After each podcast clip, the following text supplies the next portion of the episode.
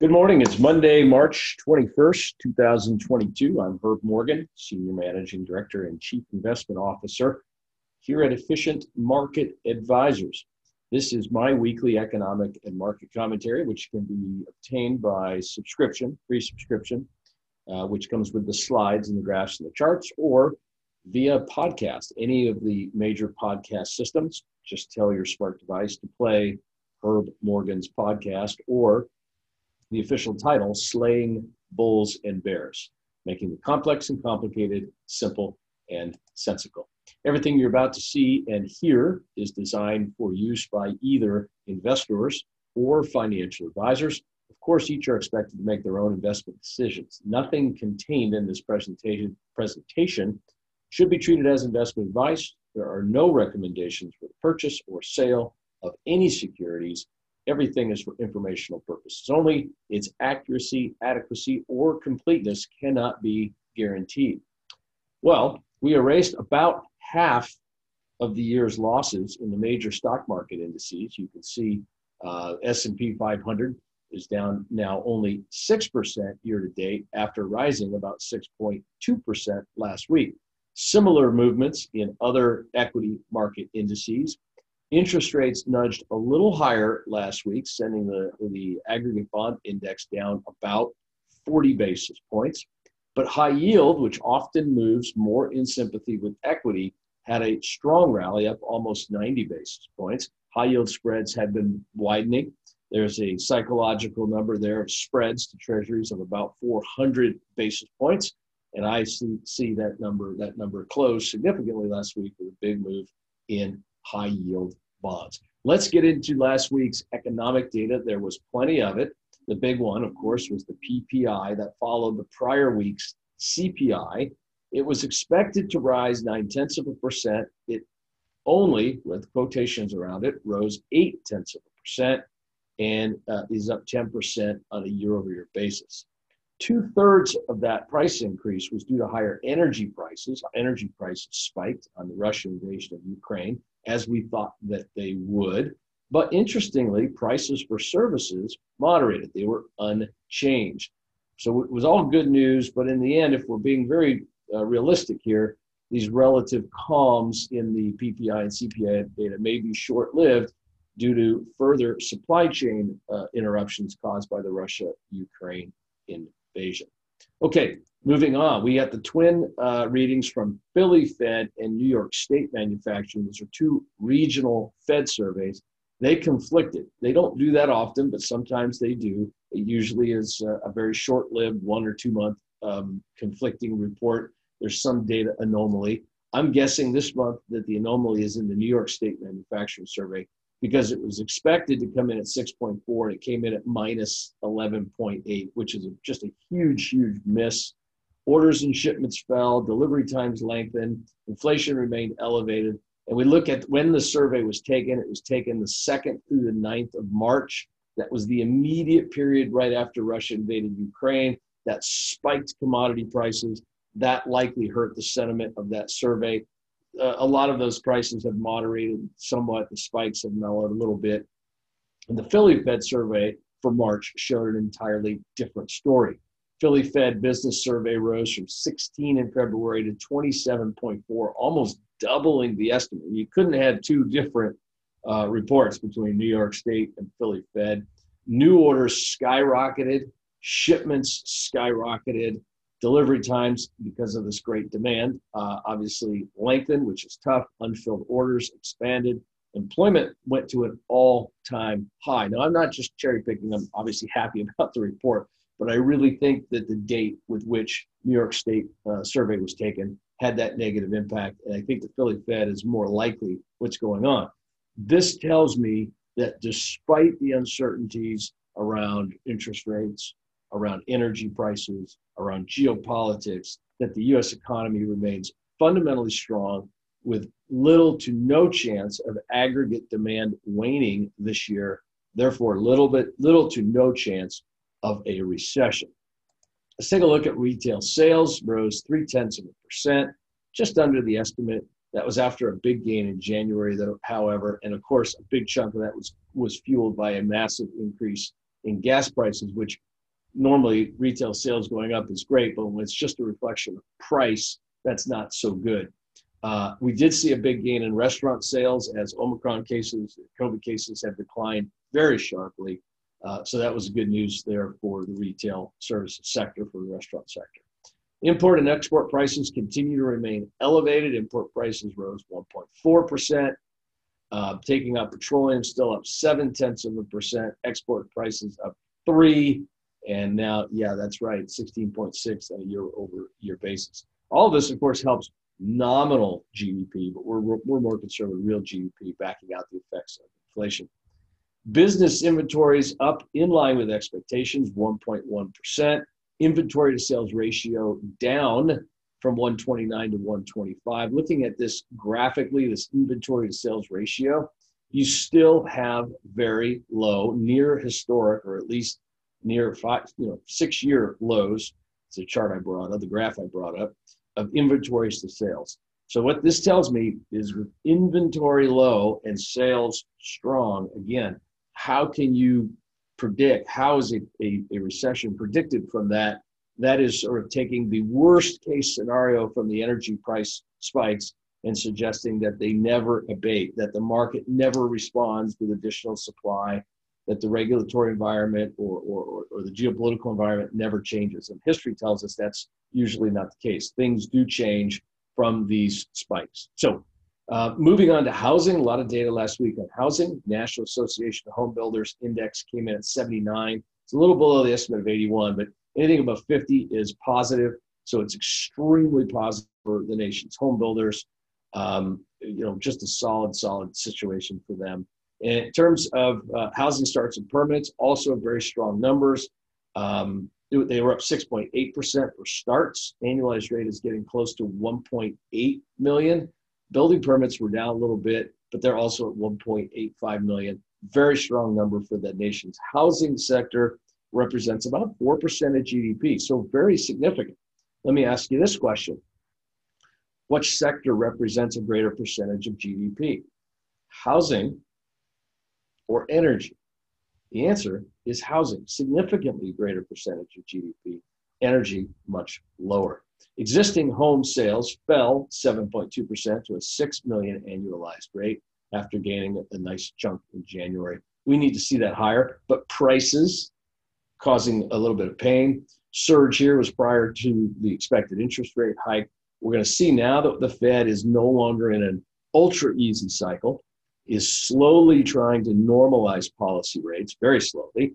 Uh, whether or not that moderates some of the uh, parabolic increases in housing prices that are, quite frankly, unsustainable. Weekly claims for unemployment came in at an extraordinarily low number of 214,000, again, suggesting that aggregate demand in the economy is very strong with little to no chance of a recession. Now, industrial production and, and uh, capacity utilization is one that I've mentioned years and years and years and years, all the years when we really had no inflationary pressure. I said, you know, when, when capacity utilization, that's the red line on the graph, when that starts to spike to the high 70s, getting close to 80, you can often, not always, but you can often see signs of, of, of uh, inflation in there. And so we're starting to see that. But it's not it's not even at 80% yet.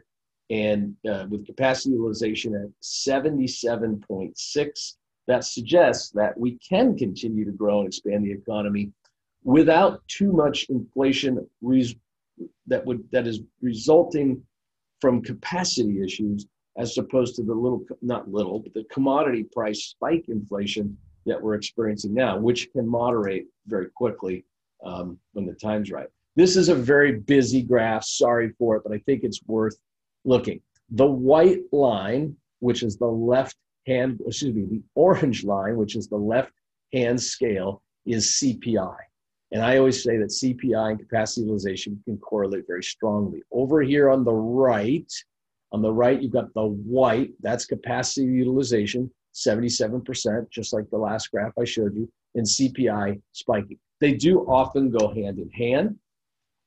You also see, uh, I added recessions here as well. So the question is, is this spike in inflation enough of an energy price shock to ultimately cause a recession. And I don't think it is this time. I know it has in the past, but it doesn't necessarily mean it will this time. And I'm going to get into that as we progress here a little bit. Okay, first and foremost, aggregate demand in the US economy is humming along, very, very, very strong. Backlog of orders, that's the white graph here, the white line in the graph. The backlog is 65. That's near an all time high. Coming out of prior recessions, we had high backlogs and then experienced great growth, but very rarely were we at this level. Inventories extraordinarily low. Also, coming out of recessions, you typically have low inventories. So, very low inventory, very high demand. This is the classic sign for economic growth. The question is, how inflationary will that growth be? And will it be so inflationary that the Federal Reserve says, well, because we have this job, this mandate of controlling prices, we're going to go ahead and raise interest rates and kill uh, the economic growth and, and, and engineer a recession? That really is the $64 question of today for investors or anybody. So let's talk about energy prices uh, per real dollar of G, uh, GDP in the United States. Going back, post World War II economy, energy consumption represented about 15% of GDP. So 15% of every dollar, real dollar GDP. This is just for inflation and everything else. Today, energy prices are near all time lows. Now, this goes through the end of 2020. I sourced this from EIA.gov, fascinating website. If you're interested, you can go look at the data there. Um, and clearly, with the price spikes today, we're going to be a little higher, but GDP is also increasing. And so, even though we're experiencing an energy price move, move and it's certainly not desirable, we're in a far better place, far better able to withstand it as an overall economy today than we've ever been in uh, in history. So energy is a far less important part of our GDP than it's ever been. Technology is a far bigger, and technology demand seems to be unabating uh, across across the board. In fact, the the inflationary pressures are driving further investments, capital expenditures in technology companies, which are primarily, of course, um, US based. I also thought I'd just put a long term perspective chart on CPI, Consumer Price Index, and throw on the red recession indicators. You can see big, big spikes, you know, and then uh, you can see the recession, big spike, recession, big spike, recession, small spikes, recession, small spike, etc. And we've certainly had that big spike. So I understand why people are having the discussion, and I think it's a worthwhile discussion. And I could certainly be wrong, uh, but I just think there are too many other things going on in the economy, and I do think we do have the uh, ability and the capacity to get the supply situation fixed. The extra spike here, I think, is is attributable to Russia, Ukraine, as opposed to just the reopening spike that we were already experiencing, and the executive order movement domestically with the administration to restrict domestic production or North American production of energy. So that was your first spike, and then your second spike. It was sort of a double whammy. Um, we'll see how that goes um, moving moving forward. Um, this is just this is just zooming in a little bit here on a uh, recession probability chart. Now the white line, when this goes up and spikes, it's um, suggesting that the U.S. Uh, chance of a recession is much higher. It's a formula that Bloomberg creates based on current GDP and the prior four quarters GDP. So, if current GDP relative to the prior four quarters GDP was estimated to start going down or not grow, you would see this white line spike up. So, looking at this, uh, it doesn't appear that there's much of a likelihood of a recession at all. In fact, let's zoom in on that graph here more recently, that's the COVID recession, right? The GDP, we shut the world down and go down, and we've barely budged off of almost a zero probability of recession. Now, so the question becomes, you know, we all remember when uh, Fed Chairman, not all, but I remember because I'm old enough, Fed Chairman Paul Volcker uh, worked with the administration in, in the 80s and they wanted to whip inflation, control inflation. So they deliberately engineered a recession by having a long succession of interest rate hikes. And they did that, and they did kill this long term sort of uh, permanent inflation expectations that existed in our psyche. Well, last week, the US Federal Reserve raised interest rates. This is the yield curve last week, starting with the one month treasury, uh, versus, uh, uh, versus a, a, a week ago. And you can see very little difference in, like, say, the 20, the 30, here's the 10 year, very little difference in the two, suggesting that uh, A, the Fed is not going to be as aggressive as the 1982 Fed. B, they're not because they don't think they need to be. Now, despite that, this is world interest rate probability screen from the Bloomberg. You know, as I mentioned, the Fed raised rates a quarter point. Target range for the Fed funds rate is now between 25 and 50 basis points. And here are the likelihood of, of hikes uh, uh, in uh, the next meeting. So there's a very good chance of a 25 basis point hike by May 4th. And, and now people are predicting that by the end of the year, uh, we could have seven rate hikes from here. Uh, and that would put Fed funds at, you know, um, closer to 2% by the end of the year. Um, I think that is entirely dependent on whether or not CPI and PPI and core PCE begin to moderate, uh, and whether or uh, not inflation, or excuse me, employment stays as strong as it is. If, if employment is as aggressive as it is and inflation is still high, they continue to do it, that's fine. Uh, but I do think that the Fed, more than anything, watches those two things. And then the third is credit spreads. So if credit spreads start to blow out, you know that's recessionary because if credit can't flow through the economy, you can't have um, economic growth. So right now, credit spreads are very healthy. We don't see that changing anytime soon. I showed you the great performance in high yield last week.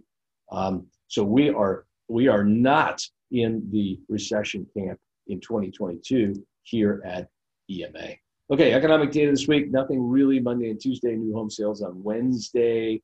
Uh, Markit uh, PMIs um, on Thursday for the month of March. These are going to be preliminary readings. They look strong, they look good. Friday new home sales and consumer sentiment. None of these are real big market movers this week. I think that more than anything, we'll be focused on developments, geopolitical developments in uh, Russia, uh, Russia Ukraine situation. I think that's uh, important. Um, other than that, I think we're getting ready to get ready for uh, earnings. Earnings will begin, you know, roughly April 10th. So we're just a little, we're about a little less than three weeks away on the earnings season.